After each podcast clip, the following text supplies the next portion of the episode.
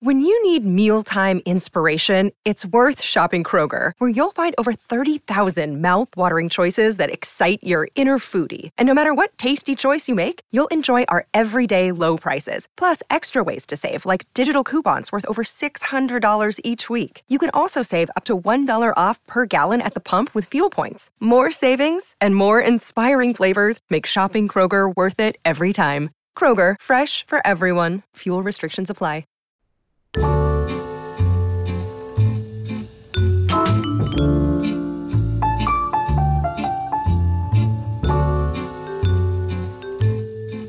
Hello, hello, and welcome back to When in Romance, where we get to talk about all kinds of fun things related to romance novels and the people that read them and write them.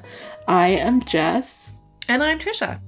And we are recording on Thursday, September 29th, 2022. Indeed, we are. But if you're listening to this, it's October. And I know we say this every time, but like literally, it's just, I, I don't know, Jess. Time Yeah. is, it's over. It's meaningless.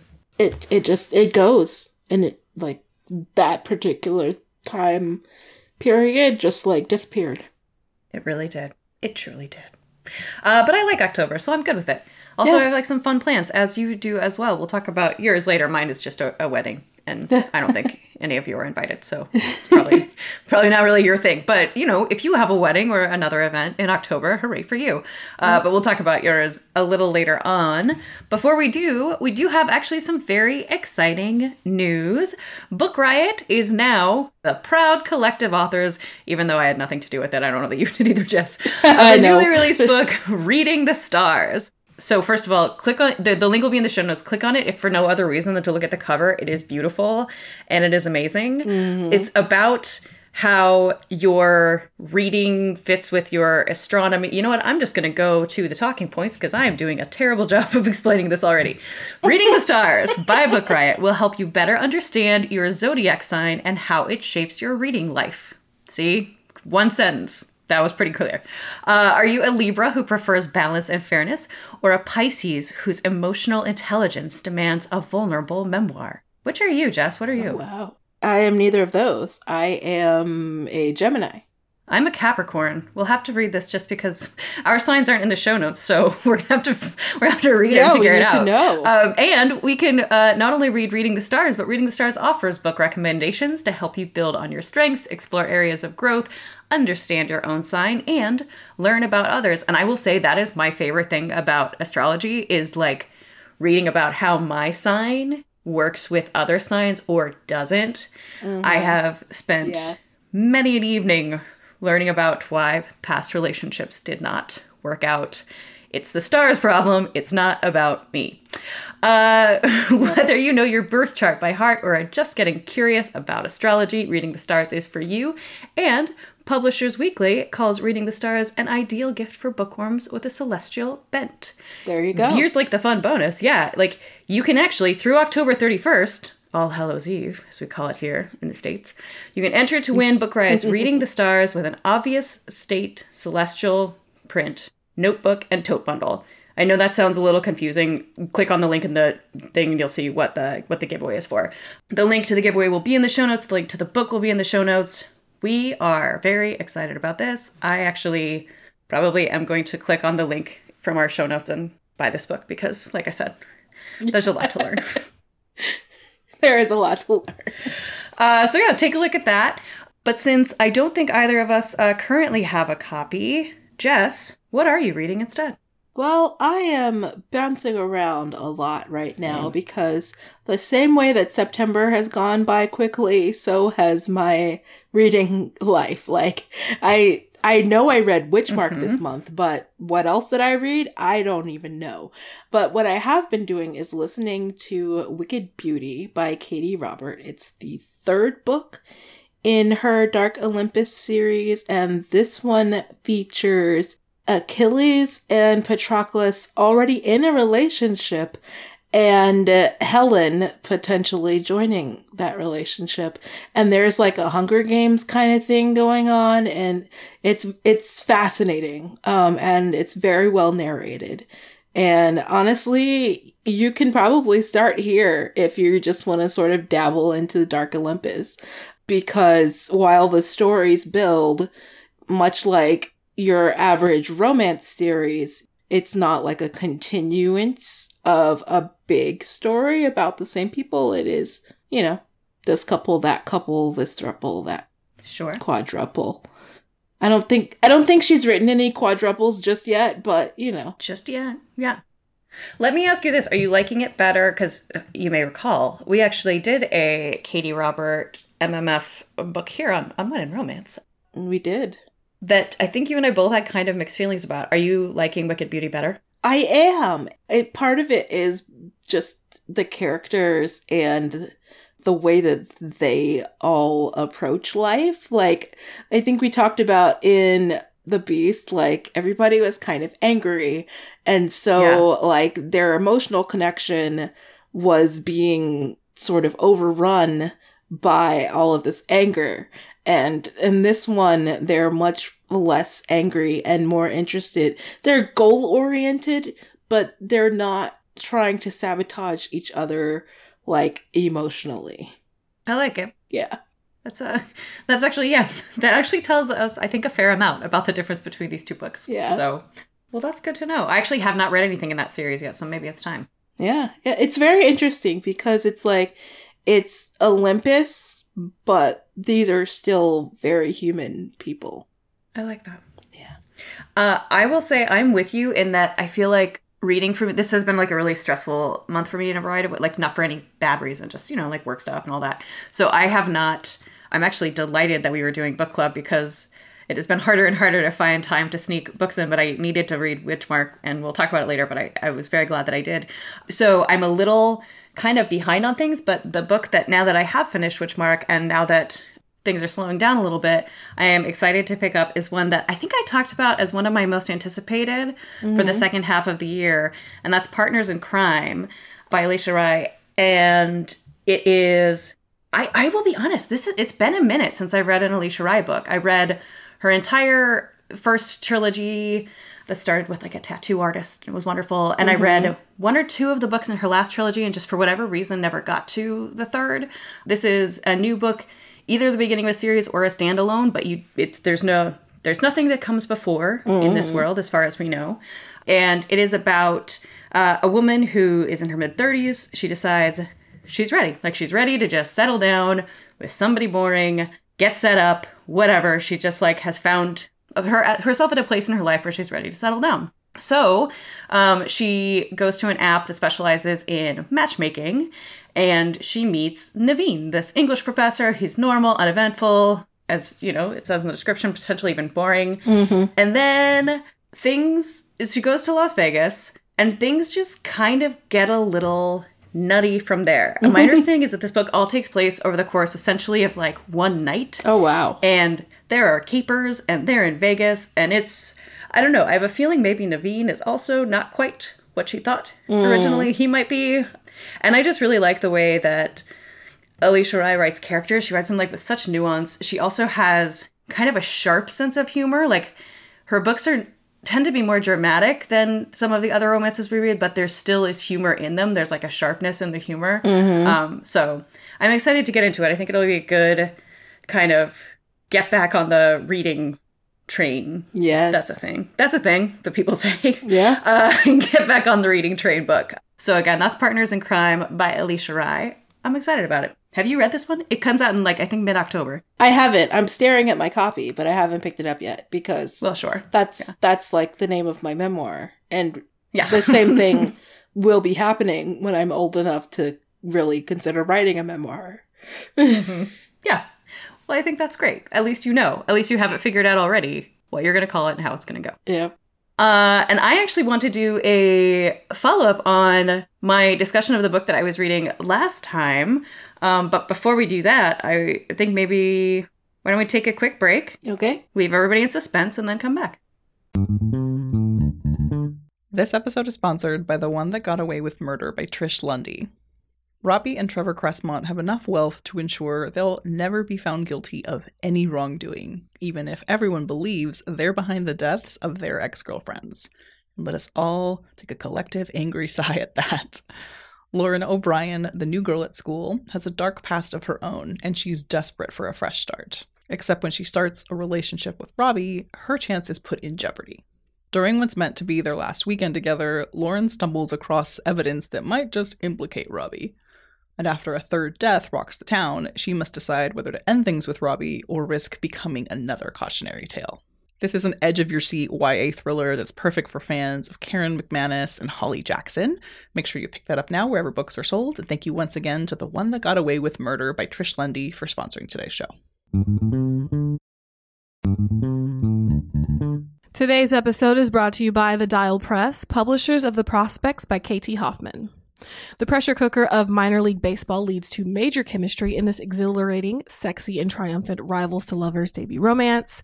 Gene Ionescu is the first openly trans player in professional baseball. He has nearly everything he's ever let himself dream of. That is until Luis Estrada, Gene's former teammate and current rival, gets traded to the Beavers. Now, and Luis can't manage a civil conversation off the field or a competent play on it, but in the close confines of dugout benches and roadie buses, they begrudgingly rediscover a comfortable rhythm. As the two grow closer, the tension between them turns electric and their chemistry spills past the confines of the stadium. So, this is one of the first adult rom coms published by a major publishing house centering a gay trans man by a gay trans man. It also has ADHD and anxiety representation and some joyful, heartfelt moments.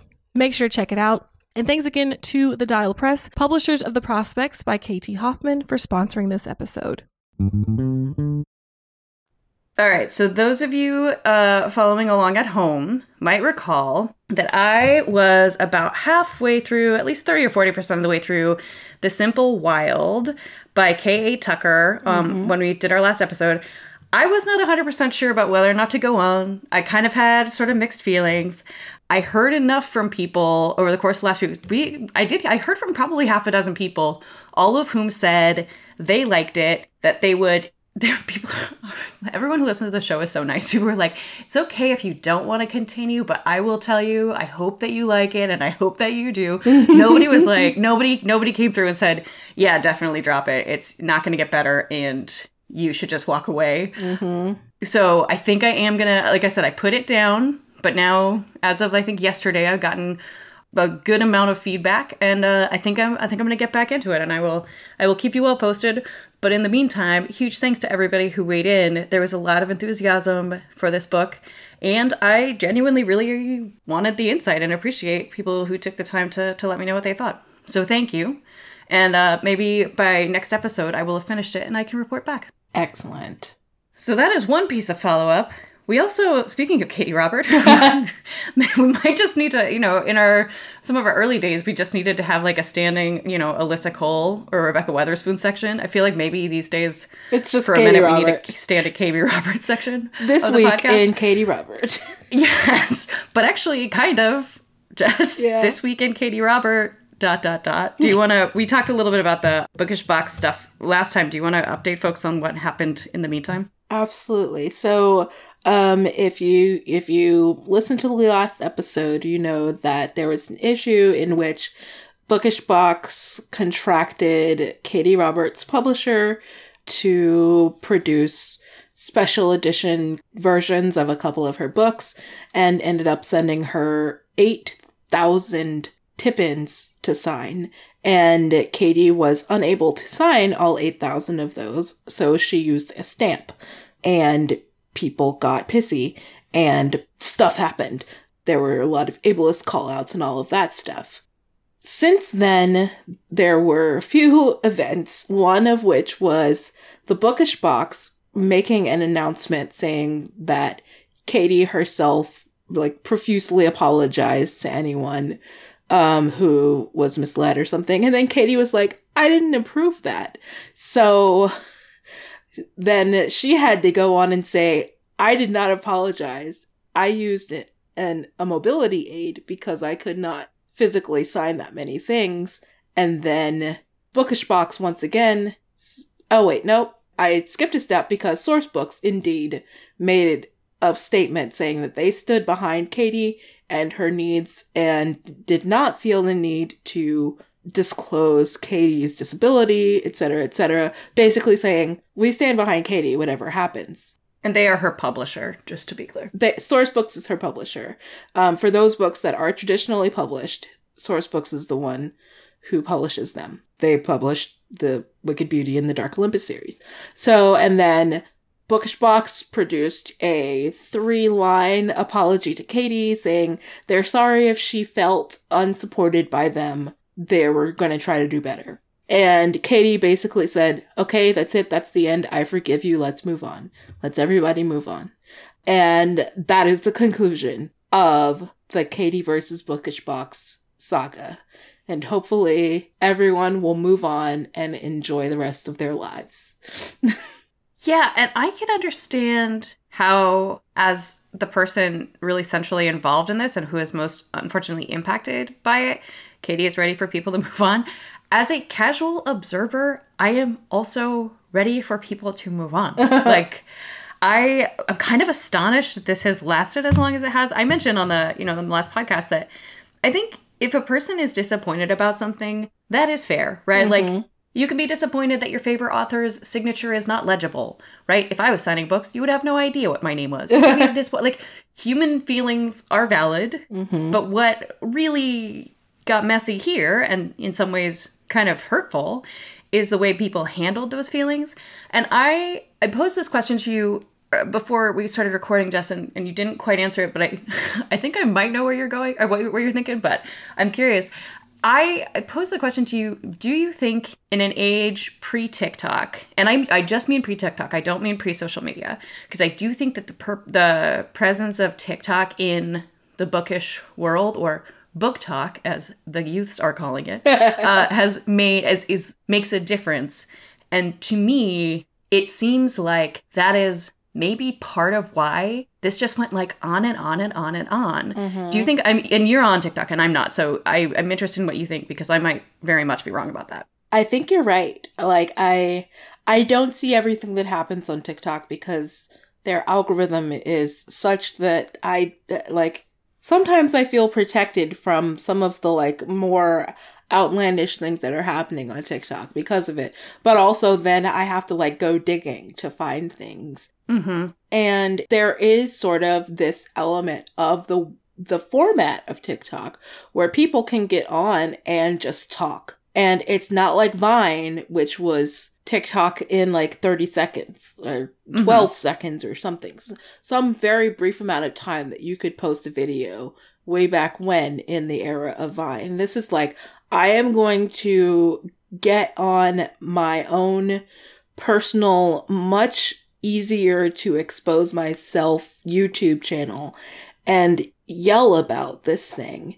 And then it's going to get back to the people who it's related to. And then we're just going to start this yelling circle. And I know that that is not all that TikTok does. But sure. when things like this happen, you know, you were talking about like when there was still other social media, people could go on Twitter, they could go on Instagram, and it's very text based and it feels less inflammatory sometimes because you're reading text. You're not just like absorbing these people talking about things. I think that's exactly it. Like, I think in a way that, because we used to talk, particularly in the early days of this show, and less so now, but we talked a lot about romance Twitter. Mm-hmm. The conversation was largely happening on Twitter. And I think for me, having, I'm not on TikTok, but I've seen the videos and I, you know, I can access some of it. And just seeing how hurt and mm-hmm. surprised Katee was by the reaction is, I think, one of the things that really kind of impacted people and and did kind of stir people up in in whatever way which again absolutely not a bad thing absolutely not a fault but i do think it's different mm-hmm. from like you were saying just reading text on twitter. And this kind of thing for whatever reason on instagram never seems to be as explosive as mm-hmm. it was on twitter and seems now to be even more on tiktok. Yeah. So i don't know. Yeah. I don't i don't know what it like i know what it is. It's it's tiktok as like a a space and the way that everything works and the way that things go viral and the way that more people see more things because it's a lot harder to see something on Instagram if it's somebody you don't follow. Yeah, less so now that used to be, but yes. Yeah, like I like I know that I see more things that I don't follow, but it's still being fed to you in a very Absolutely. different kind of way than TikTok does. And you know, like like you said, like those those feelings are expressed in a very different way on TikTok and it's just like it becomes a huge cycle of feelings. Um one thing elevates to another thing, elevates to another thing, and it elevates to another thing. And it's not just the Katee Robert thing. It's sort of like how discourse happens on TikTok. Yeah. No, I think that's true. And I don't know, I don't know if it's good or bad, right? Like, I don't, I, I mean, like, which is true of what, 99% of all the things ever that have ever happened. Um, because I do, you know, it's, it's really unfortunate that Katee had to go through this experience and it does seem was very hurt by it. It also opened up a conversation that, you know, maybe she would say is worth it. Maybe she wouldn't. I don't, you know, Mm-hmm. but it is it's interesting to kind of watch the discourse take on what seems to be a different i don't know just a different frame Yeah. Yeah, absolutely. I will say, like, sometimes I miss the era pre TikTok because I have to go digging for videos with captions because I am very bad at watching people talk. mm, But fair that's a very personal thing. Um, and luckily, like in general, Katee is actually one of the best people I've seen at making sure that her videos are captioned correctly. So there is Hooray. that. well everybody on tiktok go follow Kate, do you follow people on tiktok? Is that how it works? You do, um, but you have to make sure you're actually like seeing the people you follow because if you just do the for you, then you you're never seeing the people you follow. yeah fair. Mhm, fair. Uh well everybody follow and keep seeing katie robert. Mhm. hopefully. I don't know. Any other follow-up you want to do on that one jess No, I think I think that's it. We we've we've talked about it plenty, and we can move on. And I feel like my theme of that episode was saying I don't know over and over again, or that discussion. So probably a sign that I should stop talking about it for sure. and as a little bit of a palate cleanser, um, I am just going to tell you all I'm going to link in a show note in our show notes an article from McSweeney's, which is a, a humor like online magazine, I guess I would say Yeah, that sounds right. that our wonderful audio editor Jen Zink found and dropped in our Slack. It is called "We Are a Picture- Picturesque Small Town, and We Refuse to Be the Setting for Your Romantic Comedy," and it made my month. It is So this much. whole list of this the citizens of Spirit Falls because of course it's called that, and the resolutions that they have to make sure that no people can fall like that. There's it's all of the tropes of romances like for example uh, our bed and breakfast the falls inn has no beds at all our hotel the spirit inn offers only rooms with two beds uh, my personal favorite might be all billionaires in Spirit Spirit Falls must be in a long-term committed relationship and or talk about Bitcoin to the extent that precludes romantic interest in them. it's just like a very fun, delightful article that I'm going to keep on my list of things that delight me for whenever I'm having a bad day. Mm-hmm. I will link to it so that you can all read it. Read it if for no other reason than they list all of their small town businesses So great. which is just their combination coffee shop and used bookstore. Being there, read that. It's just, oh, it's a delight. So I will link to that in the show notes, and you can all be delighted by it also. Uh, and again, many, many thanks to Jen for tracking that down for us. Absolutely. Absolutely. Jess, do you want to talk about uh your your plans later this month? Absolutely. That's apparently my word of the day. I mean, we both have to have one. It's been a long month. So we we used to talk a little more about events. Um and you know Oh, you mean like back when there were events? like I was yeah, back when there were events, we talked a little more about them.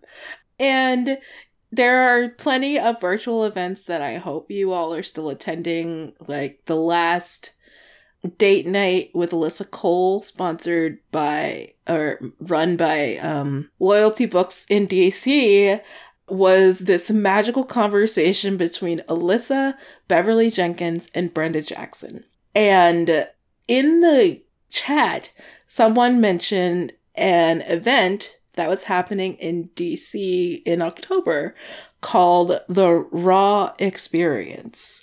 R R A W, romance readers and writers, but we're calling it Raw. Um, I'm calling it raw. raw. Just because I am contrary. and I I'm still listening to this magical conversation between Miss Bev and Miss Brenda, but of course I'm also on my other screen because I might have been listening to this while I was at work, looking up this raw experience thing, and it was like, oh my gosh, it is a two day event that will have panels, workshops, discussions, and close out with an awards ceremony honoring people like Brenda Jackson and Beverly Jenkins and Shirley Hailstock and all of these like paramounts of black romance while also inviting new people in to do these panels and attend these workshops and everything. And it's happening in Alexandria, which is across the river from DC, my hometown. And I miss my mom. So I was like, I'm going to go. I think that's amazing. Oh my gosh. It'll be hilarious if it's in the same hotel as ApollyCon. I hope not. I'm sure it's not. I'm sure it's not. But also, it will be hilarious if it is. Yes. Let me know because I can tell you from the meeting I did that wasn't a Polygon what's good at the hotel bar. Okay. Chicken tenders, top notch. I will remember that. Um, so yes, if you are comfortable traveling and and or live in the DC area, I would definitely recommend checking out the Raw experience. It's a bit expensive because the like all access ticket covers your attendance at this amazing awards ceremony or you can do the um there's like a 4 hour um, meet and greet kind of thing where you can get books signed and all of that that I think is free. I think it's called the Expo. So yeah, uh, the link for that will be in the show notes. I'll make sure Trisha has it. Um, Yeah, because I've been like Googling and a bunch of WWE stuff is coming up. So I think I might need you to send it to me. Uh, yeah. So I could probably Google better, but I'm just going to let you send it to me. And then maybe after, Jess, you can talk to us a little bit about how it was. Do you have a sense that it's supposed to be like an annual thing or like a just like a one time? I'm not sure. Like it feels it feels kind of one time because of the awards ceremony. Sure. But Yeah. it could definitely become a regular thing. Um, I'm hoping it does because it sounds great. And the people the people who are putting it on are also very cool.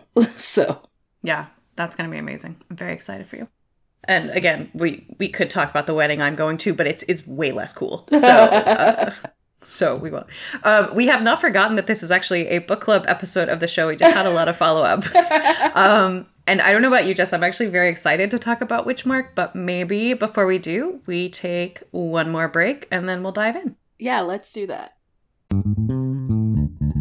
Today's episode is brought to you by Bloom Books.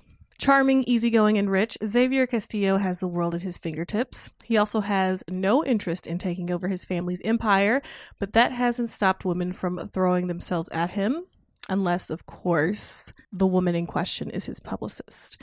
The cool, the intelligent, the ambitious Sloane Kensington, who is a high powered publicist who's used to dealing with difficult clients, but none infuriate or tempt her more than a certain billionaire heir with his stupid dimples and laid back attitude. She may be forced to work with him, but she'll never fall for him because he's a client and that's all he'll ever be, right? Right, girl, like we all know. So, just in case you didn't know, author Ana Huang is the best selling author and BookTok viral author of the Twisted Love series, the King of Sin series. Miss Huang got it going on, okay? Make sure to check out King of Sloth by Ana Huang, and thanks again to Bloom Books for sponsoring this episode. Today's episode is brought to you by Greenleaf Book Group. No summer vacation should be without a great read, and I don't know about you, but I am partial to mysteries and thrillers for my hot month reads. It's hot girl reading summer, always over here.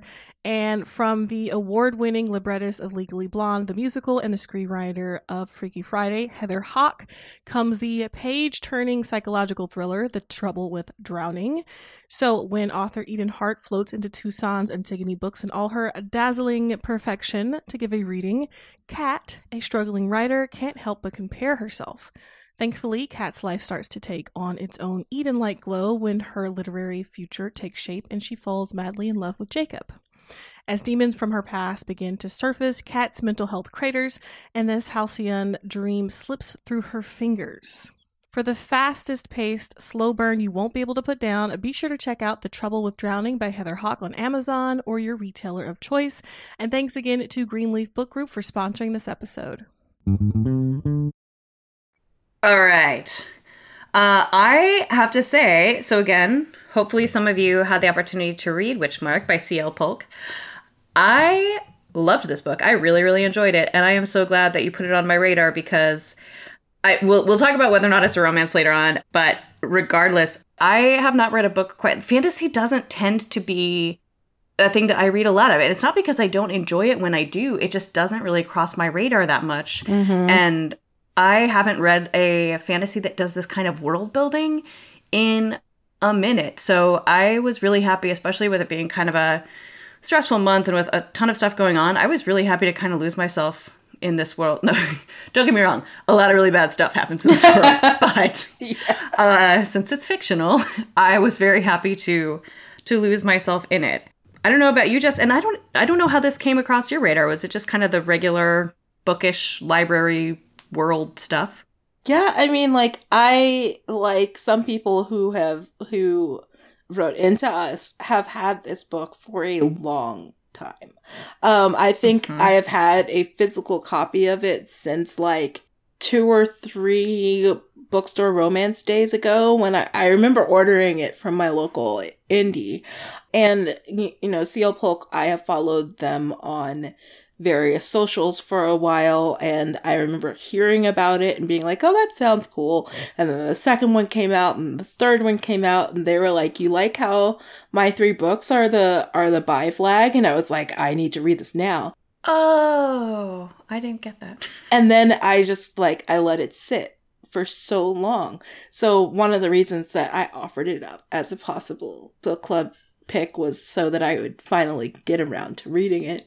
Uh, And how do you feel about it now that you did? and I am very glad that I did. I actually like also ordered the second and third book from that same bookstore like a few days ago because I was like I could borrow it from the library or whatever, but I feel like I need to have that little bi flag just sitting I think there. that's a delight. And yeah, I was, I think part of it, part of it is the fact that I read so little fantasy now that I'm afraid that it's going to take me longer to get into. So I even actually um, borrowed the audiobook to sort of get me started because I know that sometimes books that I can't really read in print I I do better with an audio and I was enjoying the audiobook. It is also very well narrated. And then I wasn't going anywhere for a while, so it was like, well, I have the print. Let me just get into it. And then I was done. It was like two or three sittings. and it, it was just so easy to read. And like you said, the world building was so fantastic and interesting. It feels like you could be in like Edwardian England, but very much not. And it's like it's it's a really interesting world with really interesting people and an actual legitimate conflict. Oh yes, many. And I was I was kind of worried about that element in part because I was worried it was going to be like overwhelming, but I was also kind of worried that it wasn't going to be a real conflict. Like I've read some like this is this is our world, but it's magical and I thought it was going to be like save the world kind of magic and it was just like I'm going to paint this wall with my magic Mhm. parlor tricks. Yeah. So I was really glad that that wasn't this book. And like, yeah, like I'm really glad that I finally read it because it is definitely a highlight of my fall. Yay. Yay. Uh, so before we go more into it, I will I will take a quick swing at trying to explain this book, and then I'm going to let you fix all of the things that I did wrong. okay, so we start with a doctor who, as Jess mentioned, is living in this world that feels a little. It feels old. Edward, I don't know when Edwardian England is. I don't remember when Edward was king, but uh, what was would that have been like? That, the that's like 20th century. Edwardian is like um Oscar Wilde movies. Oh, well, they had cars. Okay, well, it doesn't matter. The point is, Yeah. it's before now. It's before now. there are not now. planes. There are not cell phones, and it's it's a different world. There's a a, a war, a major war of some kind has just happened. Um, Miles, who is our main character and our narrator throughout the, the whole book, is a doctor in a veterans hospital. He's working as a psychiatrist, although he's previously been a surgeon, um, and he is working with um, veterans who have basically what you would call post traumatic stress disorder, probably like some version of that, but it's actually much, much worse because there is a magical element to it. And because Miles is magic, he is a witch. And most of the the people who are non-magic don't know that witches exist. There's this whole hierarchy of witches, and he is sort of like not at the top, but he is like very heavily relied on by the top. So he's kind of in hiding. He left his family mm-hmm. because he didn't want to be this sort of supporting actor to his sister who's at the top notch. And he really he went to war and he has come back and he is trying to heal the people who are now dealing with this some kind of magical PTSD and he can't quite figure out how to do it without revealing the fact that he is magic to the rest of the hospital, most of whom are non magic. Mm-hmm. He is brought a patient named Nick who dies, calls him by his birth name so he knows that this guy knows that he's magic. And the guy who brings Nick in oversee or watches all of this happen. Miles is basically like, oh, now I'm screwed because this guy knows that I am magic. But this guy, who uh, interestingly enough goes through a progression of names in the book, and when he becomes sort of an established love interest, he is Tristan. Uh, he starts out as Mr. Hunter, then he is very briefly Sir, and now he is Tristan at the end. Anyway, it doesn't matter. Turns out Tristan is not only also magic, but like Really like magic. kind of an angel or fairy or god or demigod of some kind. Like he's big time magic, uh, and so he's gonna help Miles like figure out how to figure out his powers because he never had access to that kind of training. And in the course of doing, the if Miles helps him figure out who killed this guy Nick who died in front of him, throughout the course of doing all that, they start to uncover this what turns out to be a massive conspiracy. Miles gets sort of rediscovered by his family. There's a lot of things that happen. He and Tristan fall in love. You might argue that it's a little bit of, you know, insta love, but we can get into that. But I don't know, Jess, what else would you say by way of kind of setting up the plot of this book? I think you did you did very well in setting up what's going on. And like you said, there there's a war happening and all of the people are coming back. They don't just have like this magical PTSD. It's it's like actually making them go out and murder people. So Yeah. they really want to figure it out. Or Miles in particular really wants to figure it out because he has all of these people in his ward that he cares about and he doesn't want them to go and kill their families and themselves. So he Sure. and and then you know as things progress it's a much bigger problem like you said um so that's i feel like that that's kind of all we can say without like explaining everything that happens in the book and i know we're going to get into spoiler territory but we don't have to do that just yet Yeah, and I think we can avoid like at least some of the details of this book. Like I, I think even after you listen to this episode, it still is a book worth reading. Well, we'll, we'll find out. Mm-hmm. we'll find out how, how far we go into the spoiling. I will say, and we've talked about this when we were talking about the fact that we were going to read this book. There is a couple in this book. Miles, Tristan, they are the couple. It's maybe a little bit of a spoiler to say they do end up together at the end of this book, but because it's the beginning of a series, we actually heard from Emily, who emailed us, uh, who had apparently been trying to get to this book for a while and still didn't like and hadn't until we decided to read it. Emily mentioned that generally she thinks of all romances HFN, happy for now, because you never know what's going to happen. So to her, that was not the thing that necessarily kept this from being a romance. She did mention that she didn't necessarily see it as a romance because there's not a ton of, I'll quote her directly, I didn't feel like there was much of a relationship between them, which I think is, I think it's a fair observation, right? Mm-hmm. Not a criticism because we're talking about whether or not it's a romance, not whether or not it's a good book. But Emily mentioned that the doctor's relationship with his sister, who I mentioned does come into the book and and really is a very kind of dynamic character and you don't ever quite know where her loyalty is mm-hmm. right up until the end. When you do find out dun dun dun dun dun dun. is more that relationship is more the driving force of the book. So i don't know just how you I, I would say i think that's probably true that there is a relationship. It is not as is generally true in a romance the central part of the story.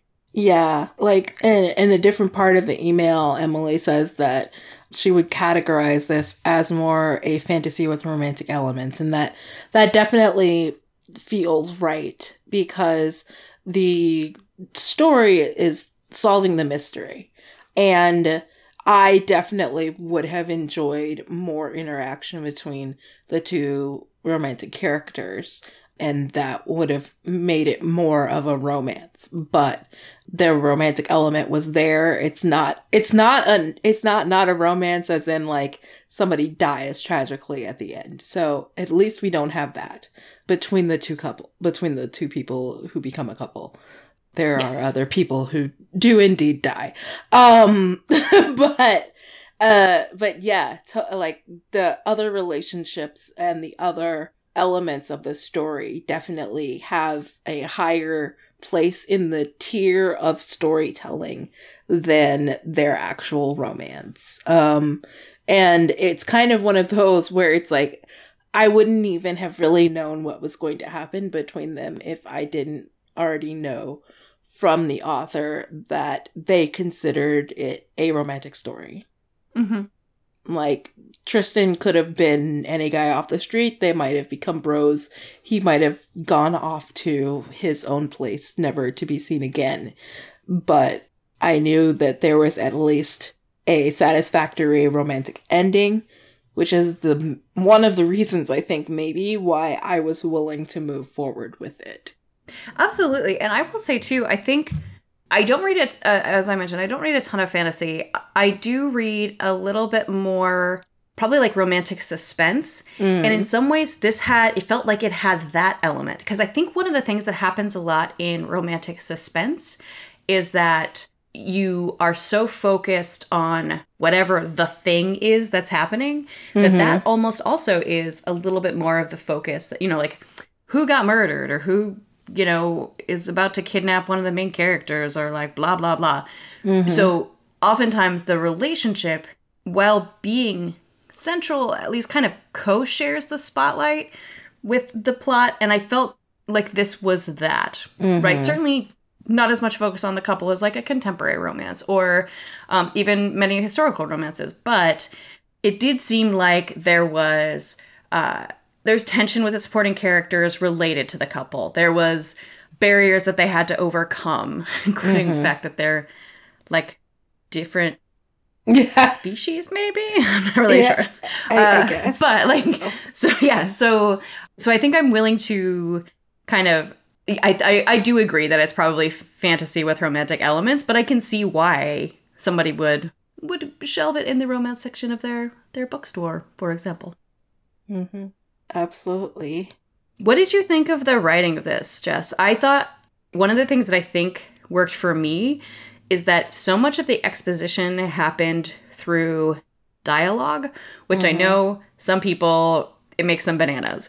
But I, especially for a book that had to do this much world building, mm-hmm. a lot of this book is dialogue and very not I'm gonna say very little of it is, you know, description or any of that, but even the things that are description are really happening largely through dialogue.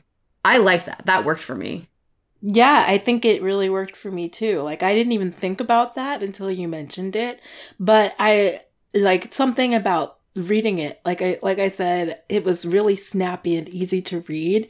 And I think having people explain things to each other and have these kinds of conversations really helps build out like what's going on. Like like the whole thing with all of the secondaries. That was almost completely in dialogue. Like it's from mm-hmm. the story is told from Miles's point of view and he thinks about some of these things, but he doesn't he doesn't talk to them talk about them to the reader like some narrators will do.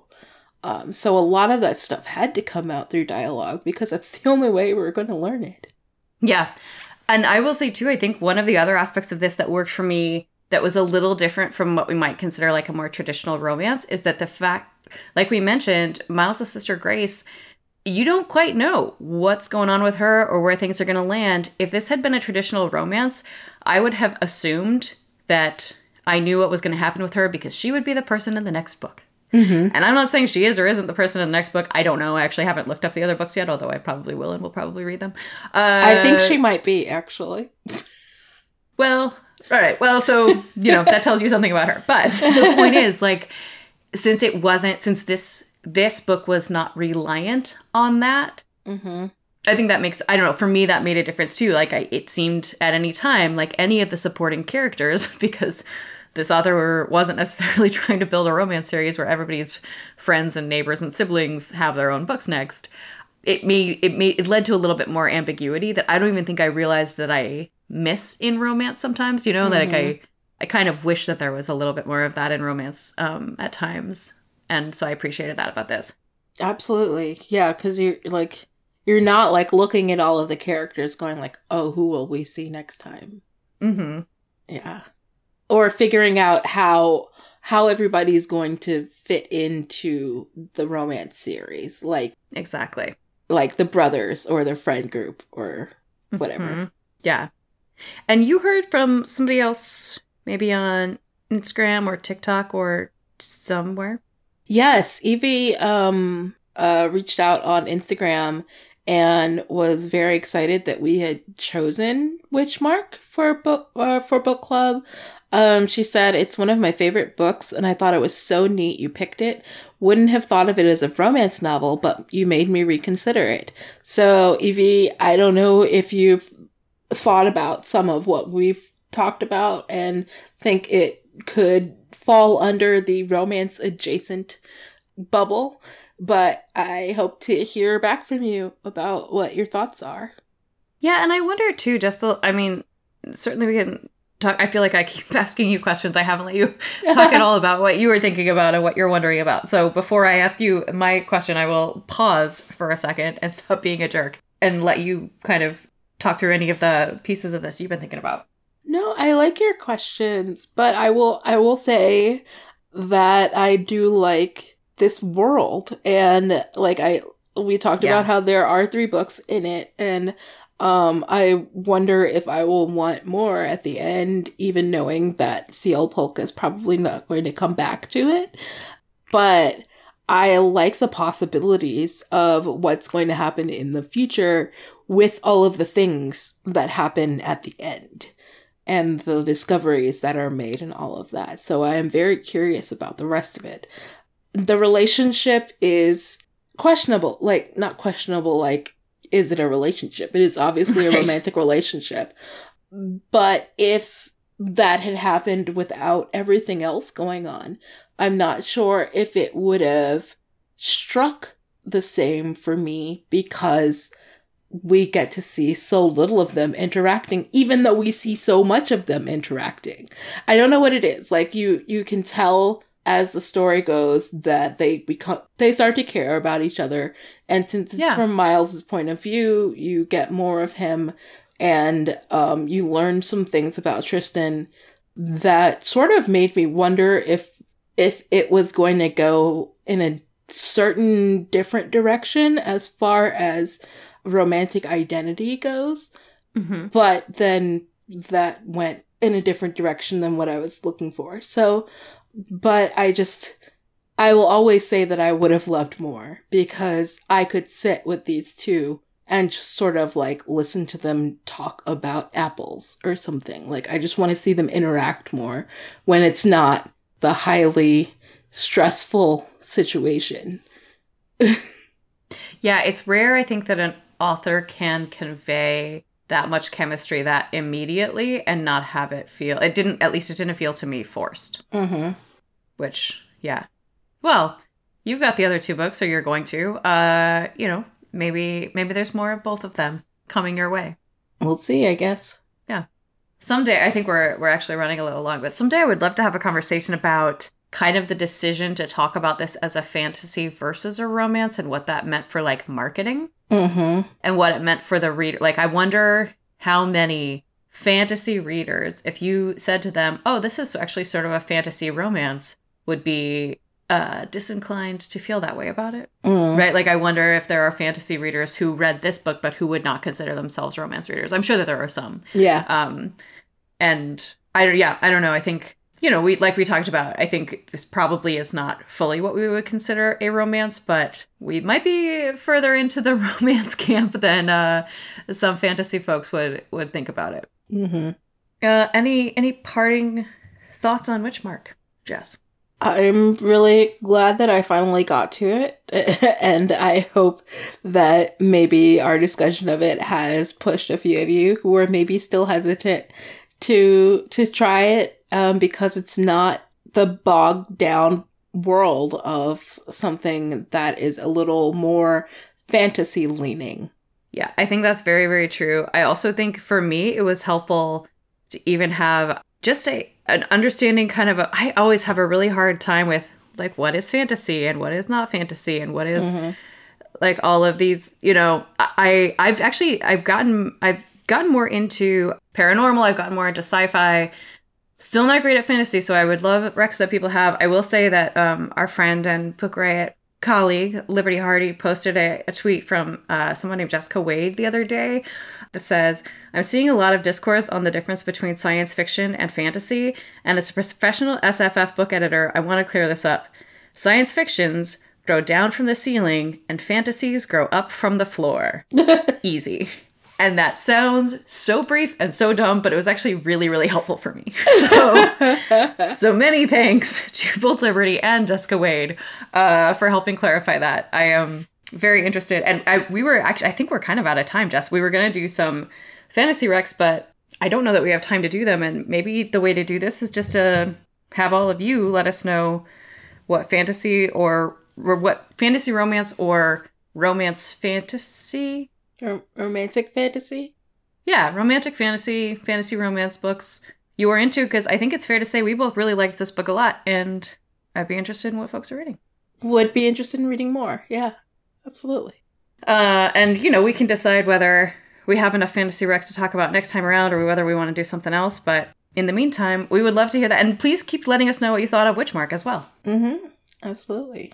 Also, let us know if you're going to go to Raw, and you can see Jess. yes, I will be there. and probably telling us about it uh, later on. Um, many, many thanks again to all of those of you who weighed in about the Simple Wild. If you have thoughts about like how TikTok may or may not be shaping the romance discourse, we'd be interested in those too. Please do read Reading the Stars. Again, find the link, come for the cover, stay for finding out why all of your past relationships failed. Well, I think this one's actually more focused on books, but it's fine. Whatever.